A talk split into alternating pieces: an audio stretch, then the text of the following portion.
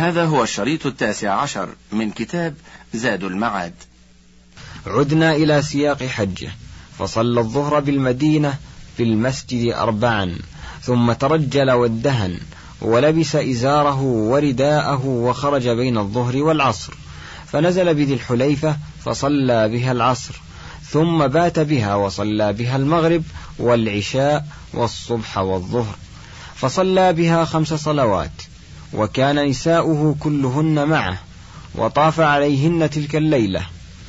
فلما أراد الإحرام اغتسل غسلا ثانيا لإحرامه غير غسل الجماع الأول. ولم يذكر ابن حزم أنه اغتسل غير الغسل الأول للجنابة وقد ترك بعض الناس ذكره. فإما أن يكون تركه عمدا لأنه لم يثبت عنه وإما أن يكون تركه سهوا منه. وقد قال زيد بن ثابت إنه رأى النبي صلى الله عليه وسلم تجرد لإهلاله واغتسل. قال الترمذي حديث حسن غريب. وذكر الدار قطني عن عائشة قالت كان رسول الله صلى الله عليه وسلم إذا أراد أن يحرم غسل رأسه بخطمي وأشنان. ثم طيبته عائشة بيدها بذريرة وطيب فيه مسك في بدنه ورأسه حتى كان وبيض المسك يرى من مفارقه ولحيته. ثم استدامه ولم يغسله. ثم لبس إزاره ورداءه. ثم صلى الظهر ركعتين ثم أهل بالحج والعمرة في مصلاه ولم ينقل عنه أنه صلى للإحرام ركعتين غير فرض الظهر. وقد وقلد قبل الإحرام بدنه نعلين. وأشعرها في جانبها الأيمن فشق صفحة سنامها وسلت الدم عنها. وإنما قلنا إنه أحرم قارنا لبضعة وعشرين حديثا صحيحة صريحة في ذلك أحدها. ما أخرجاه في الصحيحين عن ابن عمر قال تمتع رسول الله صلى الله عليه وسلم في حجة الوداع بالعمرة إلى الحج وأهدى فساق معه الهدي من ذي الحليفة. وبدأ رسول الله صلى الله عليه وسلم فأهل بالعمرة ثم أهل بالحج وذكر الحديث. وثانيها ما أخرجاه في الصحيحين أيضا عن عروة عن عائشة أخبرته عن رسول الله صلى الله عليه وسلم بمثل حديث ابن عمر سواء. وثالثها ما روى مسلم في صحيحه من حديث قتيبة عن الليث عن نافع عن ابن عمر أنه قرن الحج إلى العمرة وطاف لهما طوافا واحدا ثم قال هكذا فعل رسول الله صلى الله عليه وسلم.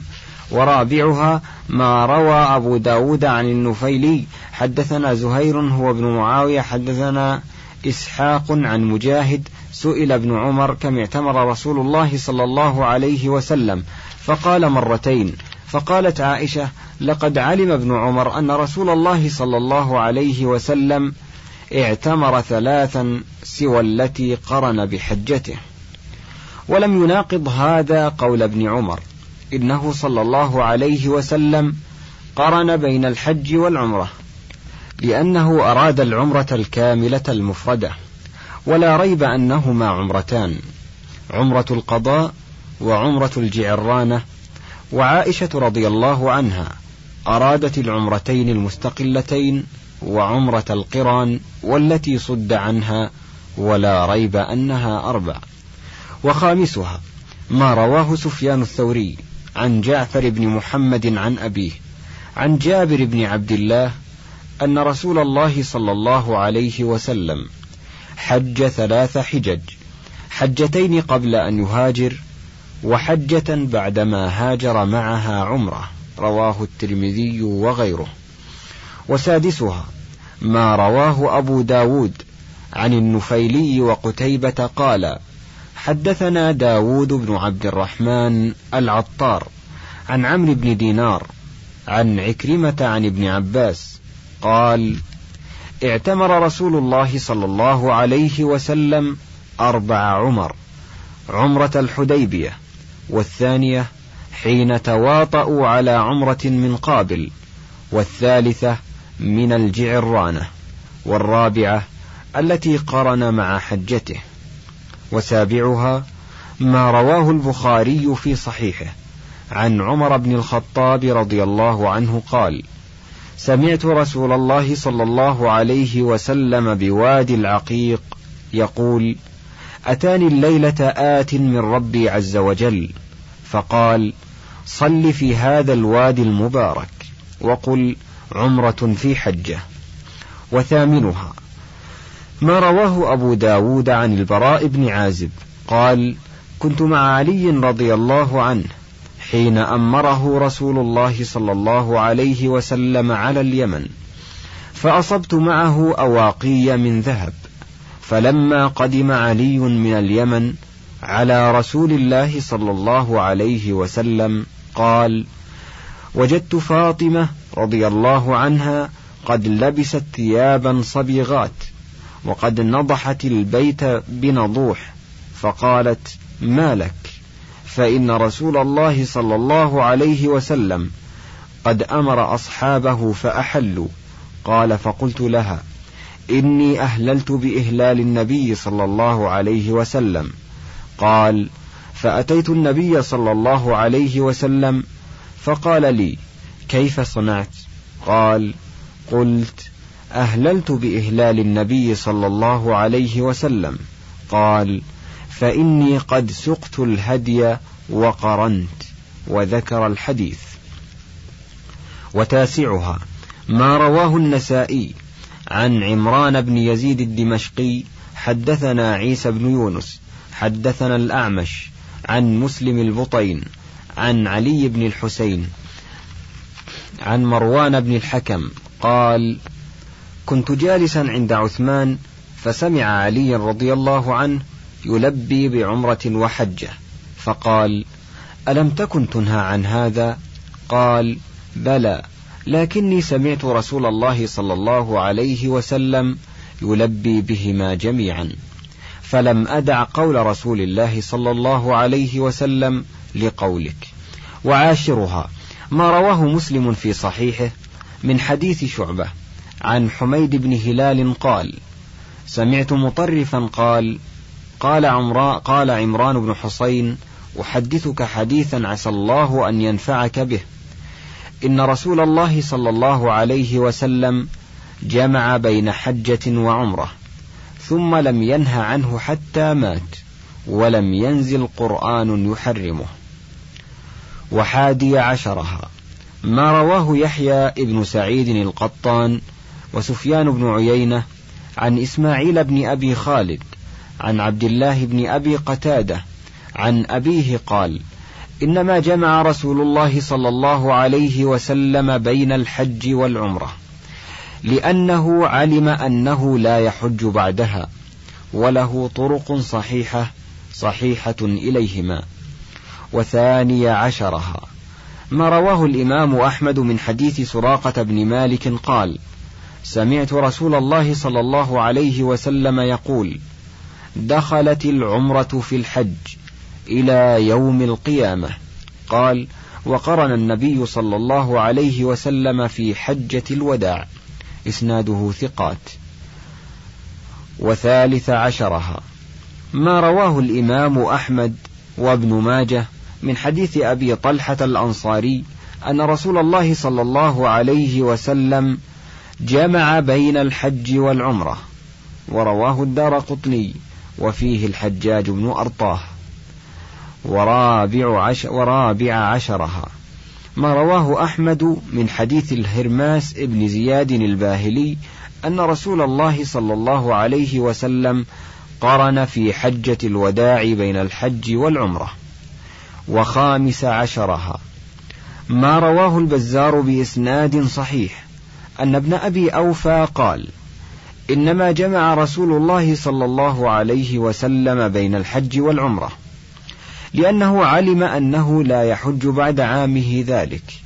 وقد قيل إن يزيد بن عطاء أخطأ في إسناده وقال آخرون لا سبيل إلى تخطئته بغير دليل وسادس عشرها ما رواه الإمام أحمد من حديث جابر بن عبد الله أن رسول الله صلى الله عليه وسلم قرن الحج والعمرة فطاف لهما طوافا واحدا ورواه الترمذي وفيه الحجاج بن أرطاه. وحديثه لا ينزل عن درجة الحسن ما لم ينفرد بشيء أو يخالف الثقات. وسابع عشرها ما رواه الإمام أحمد من حديث أم سلمة قالت سمعت رسول الله صلى الله عليه وسلم يقول أهلوا يا آل محمد بعمرة في حج. وثامن عشرها. ما أخرجاه في الصحيحين واللفظ لمسلم عن حفصة قالت قلت للنبي صلى الله عليه وسلم ما شأن الناس حلوا ولم تحل أنت من عمرتك؟ قال إني قلدت هدي ولبت رأسي فلا أحل حتى أحل من الحج. وهذا يدل على أنه كان في عمرة معها حج فإنه لا يحل من العمرة حتى يحل من الحج وهذا على أصل مالك والشافعي ألزم لأن المعتمر عمرة مفردة لا يمنعه عندهما الهدي من التحلل وإنما يمنعه عمرة القران فالحديث على أصلهما نص. وتاسع عشرها ما رواه النسائي والترمذي عن محمد بن عبد الله بن الحارث بن نوفل ابن الحارث بن عبد المطلب أنه سمع سعد بن أبي وقاص والضحاك بن قيس عام حج معاوية بن أبي سفيان وهما يذكران التمتع بالعمرة إلى الحج. فقال الضحاك لا يصنع ذلك إلا من جهل أمر الله فقال سعد بئس ما قلت يا ابن أخي. قال الضحاك فإن عمر بن الخطاب نهى عن ذلك. قال سعد قد صنعها رسول الله صلى الله عليه وسلم وصنعناها معه. قال الترمذي حديث حسن صحيح. ومراده بالتمتع هنا بالعمرة إلى الحج أحد نوعيه وهو تمتع القرآن. فإنه لغة القرآن. والصحابة الذين شهدوا التنزيل والتأويل شهدوا بذلك. ولهذا قال ابن عمر تمتع رسول الله صلى الله عليه وسلم بالعمرة إلى الحج. فبدأ فأهل بالعمرة ثم أهل بالحج. وكذلك قالت عائشة وأيضا فإن الذي صنعه رسول الله صلى الله عليه وسلم هو متعة القران بلا شك كما قطع به أحمد ويدل على ذلك أن عمران بن حسين قال تمتع رسول الله صلى الله عليه وسلم وتمتعنا معه. متفق عليه. وهو الذي قال لمطرف أحدثك حديثا عسى الله أن ينفعك به. إن رسول الله صلى الله عليه وسلم جمع بين حج وعمرة ثم لم ينه عنه حتى مات وهو في صحيح مسلم. فأخبر عن قرانه بقوله تمتع وبقوله جمع بين حج وعمرة. ويدل عليه أيضا ما ثبت في الصحيحين عن سعيد بن المسيب قال اجتمع علي وعثمان بعسفان فقال كان عثمان ينهى عن المتعة أو العمرة. فقال علي ما تريد إلى أمر فعله رسول الله صلى الله عليه وسلم تنهى عنه. قال عثمان دعنا منك. فقال إني لا أستطيع أن أدعك. فلما أن رأى علي ذلك أهل بهما جميعا. هذا لفظ مسلم ولفظ البخاري اختلف علي وعثمان بعسفان في المتعة. فقال علي ما تريد إلا أن تنهى عن أمر فعله رسول الله صلى الله عليه وسلم. فلما رأى ذلك علي أهل بهما جميعا. وأخرج البخاري وحده من حديث مروان بن الحكم قال شهدت عثمان وعليا وعثمان ينهى عن المتعة وأن يجمع بينهما. فلما رأى علي ذلك أهل بهما. لبيك بعمرة وحجة وقال ما كنت لأدع سنة رسول الله صلى الله عليه وسلم لقول أحد. فهذا يبين أن من جمع بينهما كان متمتعا عندهم وأن هذا هو الذي فعله رسول الله صلى الله عليه وسلم. وقد وافقه عثمان على أن رسول الله صلى الله عليه وسلم فعل ذلك. فإنه لما قال له ما تريد إلى أمر فعله رسول الله صلى الله عليه وسلم تنهى عنه. لم يقل له لم يفعله رسول الله صلى الله عليه وسلم ولولا أنه وافقه على ذلك لأنكره. ثم قصد علي إلى موافقة النبي صلى الله عليه وسلم والاقتداء به في ذلك وبيان أن فعله لم ينسخ وأهل بهما جميعا تقريرا للاقتداء به ومتابعته في القرآن وإظهارا لسنة نهى عنها عثمان متأولا وحينئذ فهذا دليل مستقل تمام العشرين. الحادي والعشرون. ما رواه مالك في الموطأ عن ابن شهاب عن عروة عن عائشة أنها قالت خرجنا مع رسول الله صلى الله عليه وسلم عام حجة الوداع فأهللنا بعمرة ثم قال رسول الله صلى الله عليه وسلم من كان معه هدي فليهلل بالحج مع العمرة. ثم لا يحل حتى يحل منهما جميعا. ومعلوم أنه كان معه الهدي فهو أولى من بادر إلى ما أمر به وقد دل عليه سائر الأحاديث التي ذكرناها ونذكرها. وقد ذهب جماعة من السلف والخلف إلى إيجاب القران على من ساق الهدي والتمتع بالعمرة المفردة على من لم يسق الهدي. منهم عبد الله بن عباس وجماعة فعندهم لا يجوز العدول عما فعله رسول الله صلى الله عليه وسلم وأمر به أصحابه فإنه قرن وساق الهدي وأمر كل من لا هدي معه بالفسخ إلى عمرة مفردة فالواجب أن نفعل كما فعل أو كما أمر وهذا القول أصح من قول من حرم فسخ الحج إلى العمرة من وجوه كثيرة. سنذكرها إن شاء الله تعالى. الثاني والعشرون ما أخرجاه في الصحيحين عن أبي قلابة عن أنس بن مالك. قال صلى بنا رسول الله صلى الله عليه وسلم ونحن معه بالمدينة الظهر أربعة والعصر بذي الحليفة ركعتين. فبات بها حتى أصبح ثم ركب حتى استوت به راحلته على البيداء. حمد الله وسبح وكبر ثم أهل بحج وعمرة وأهل الناس بهما فلما قدمنا أمر الناس فحلوا حتى إذا كان يوم التروية أهلوا بالحج. وفي الصحيحين أيضا عن بكر بن عبد الله المزني عن أنس قال سمعت رسول الله صلى الله عليه وسلم يلبي بالحج والعمرة جميعا.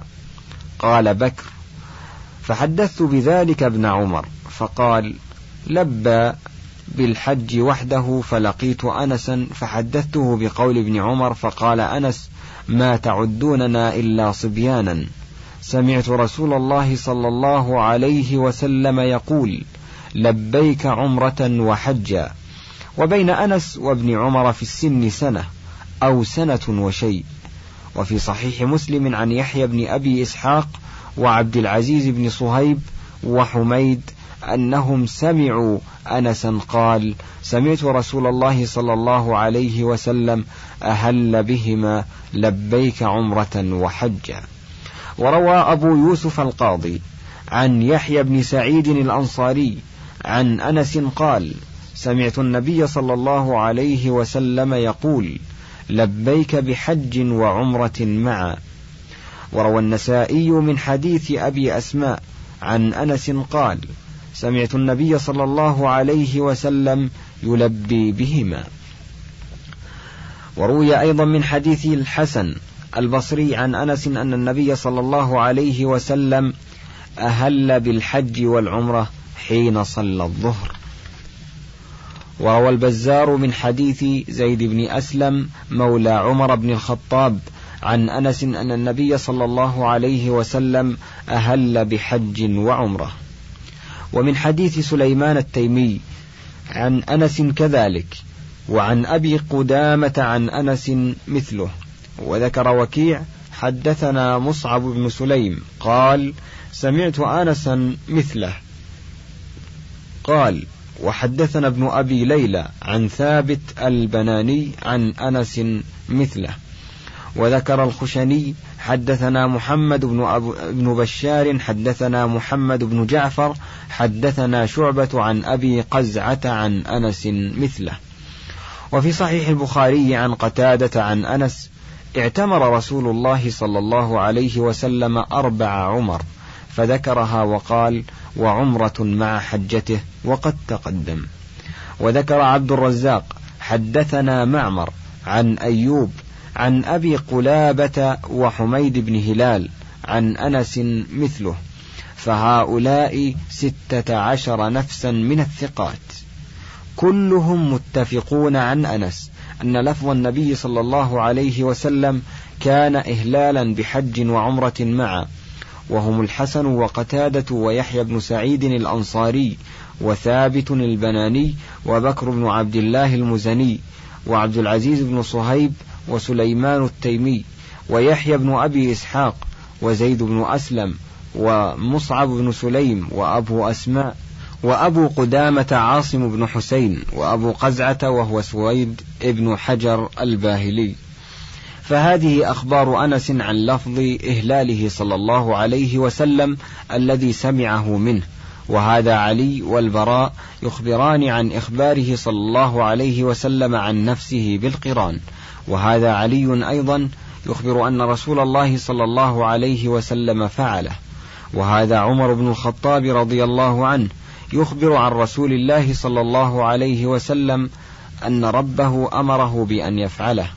وعلمه اللفظ الذي يقوله عند الإحرام. وهذا علي أيضا يخبر أنه سمع رسول الله صلى الله عليه وسلم يلبي بهما جميعا.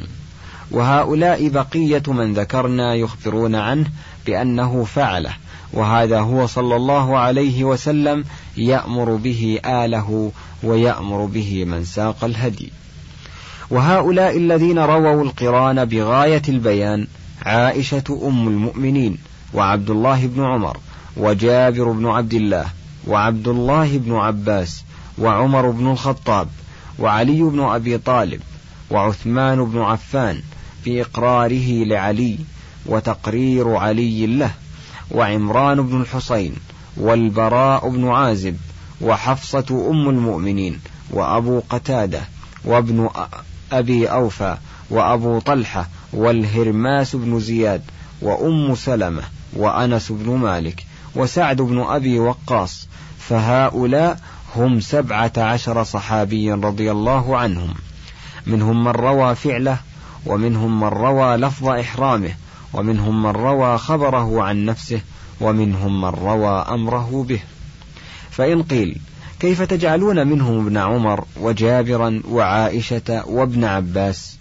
وهذه عائشة تقول أهل رسول الله صلى الله عليه وسلم بالحج وفي لفظ أفرد الحج والأول في الصحيحين والثاني في مسلم وله لفظان هذا أحدهما والثاني أهل بالحج مفردا. وهذا ابن عمر يقول لبى بالحج وحده ذكره البخاري. وهذا ابن عباس يقول وأهل رسول الله صلى الله عليه وسلم بالحج رواه مسلم. وهذا جابر يقول أفرد الحج رواه ابن ماجه. قيل إن كانت الأحاديث عن هؤلاء تعارضت وتساقطت فإن أحاديث الباقين لم تتعارض. فهب أن أحاديث من ذكرتم لا حجة فيها على القران ولا على الإفراد لتعارضها. فما الموجب للعدول عن أحاديث الباقين مع صراحتها وصحتها؟ فكيف وأحاديثهم؟ يصدق بعضها بعضا ولا تعارض بينها وإنما ظن من ظن التعارض لعدم إحاطته بمراد الصحابة من ألفاظهم وحملها على الاصطلاح الحادث بعدهم. ورأيت لشيخ الإسلام فصلا حسنا في اتفاق أحاديثهم نسوقه بلفظه. قال والصواب أن الأحاديث في هذا الباب متفقة ليست بمختلفة إلا اختلافا يسيرا يقع مثله في غير ذلك. فإن الصحابة ثبت عنهم أنه تمتع والتمتع عندهم يتناول القران والذين روي عنهم أنه أفرد روي عنهم أنه تمتع. أما الأول ففي الصحيحين عن سعيد بن المسيب قال اجتمع علي وعثمان في عسفان وكان عثمان ينهى عن المتعة أو العمرة. فقال علي رضي الله عنه ما تريد إلى أمر فعله رسول الله صلى الله عليه وسلم تنهى عنه. فقال عثمان دعنا منك. فقال إني لا أستطيع أن أدعك. فلما رأى علي رضي الله عنه ذلك أهل بهما جميعا. فهذا يبين أن من جمع بينهما كان متمتعا عندهم. وأن هذا هو الذي فعله النبي صلى الله عليه وسلم ووافقه عثمان على أن النبي صلى الله عليه وسلم فعل ذلك لكن كان النزاع بينهما هل ذلك الأفضل في حقنا أم لا؟ وهل شرع فسخ الحج إلى العمرة في حقنا كما تنازع فيه الفقهاء؟ فقد اتفق علي وعثمان على أنه تمتع والمراد بالتمتع عندهم القران. وفي الصحيحين عن مطرف قال قال عمران بن حسين إن رسول الله صلى الله عليه وسلم جمع بين حج وعمرة ثم إنه لم ينه عنه حتى مات ولم ينزل فيه قرآن يحرمه. وفي رواية عنه تمتع رسول الله صلى الله عليه وسلم وتمتعنا معه. فهذا عمران وهو من أجل السابقين الأولين. أخبرنا أنه تمتع وأنه جمع بين الحج والعمرة والقارن عند الصحابة متمتع ولهذا أوجبوا عليه الهدي ودخل في قوله تعالى فمن تمتع بالعمرة إلى الحج فما استيسر من الهدي وذكر حديث عمر عن النبي صلى الله عليه وسلم أتاني آت من ربي فقال صل في هذا الوادي المبارك وقل عمرة في حجة. قال فهؤلاء الخلفاء الراشدون عمر وعثمان وعلي وعمران بن حسين. روي عنهم بأصح الأسانيد أن رسول الله صلى الله عليه وسلم قرن بين العمرة والحج وكانوا يسمون ذلك تمتعا.